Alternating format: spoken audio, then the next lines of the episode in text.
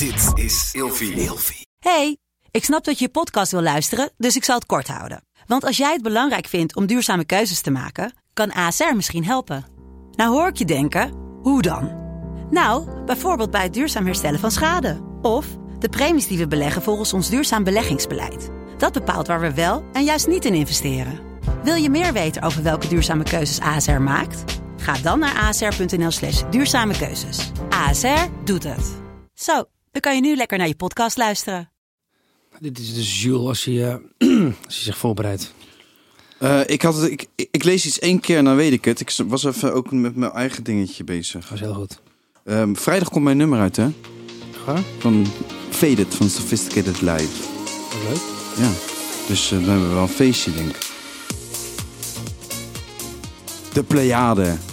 Zaad. Planeet. Planeet met zaad. Bestrooid. Oorspronkelijk moeders met zaad. Zeven moeders met zaad. Zaadmoeders.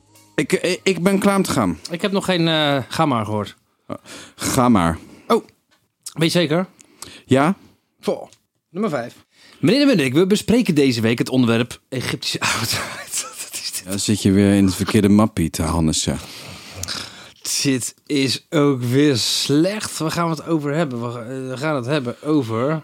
Subaru. Vroeger. Meneer de Munnik, we bespreken deze week het onderwerp auto's. En in deze aflevering hebben we altijd een verhaal in de categorie overtuigingen en mythologieën. We gaan het daarom hebben over het logo van het Japanse Subaru. Ja, dat zijn zeven sterren. En dan zie je dus uiteindelijk maar zes van. Hè? Oh ja, Toch? ja dat was het verhaal wel, ja. Ja. Hoe kan dat dan?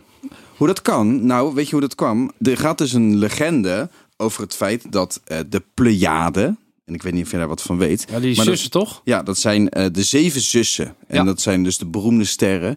Die dus eigenlijk in de oudheid, maar ook al in, in moderne ja, cultussen... Bijvoorbeeld, er zijn eh, mensen die denken dat er aliens van de Pleiade vandaan komen. Wauw. En die dus kennis hier op aarde hebben gebracht. En onder andere de landbouwkennis. Maar even kort door de bocht. Ja. De Grieken, de Ab- Aboriginals, de Chinezen, de inheemse Amerikanen, de Egyptenaren, de Persen, de Indiërs en de Polynesiërs. Die wilden, hadden allemaal mythes over ja, de zussen. Dus die zeven zussen die aan de hemel staan. De eerste En- sterren zijn er ja, toch? de eerste sterren. En ehm, ze worden eigenlijk al, ja, al rond 2350 voor Christus al genoemd door de Chinezen.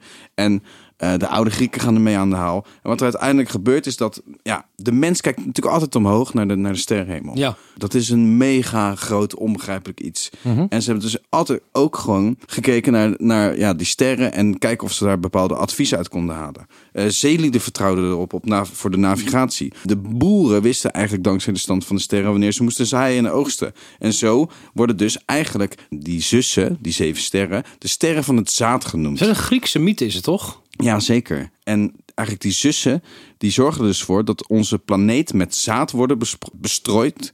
En dus daardoor eigenlijk de oorspronkelijke moeders van de aarde zijn. Oké. En wat heeft het dan te maken met Japan en Subaru? Nou, het Japanse woord voor verenigen of eenheid, dus wat die, wat die zussen ervoor zorgen dat er een soort aardse eenheid kwam, eh, dat is dus Subaru. Dus zo komen ze aan het logo. Ja, Subaru.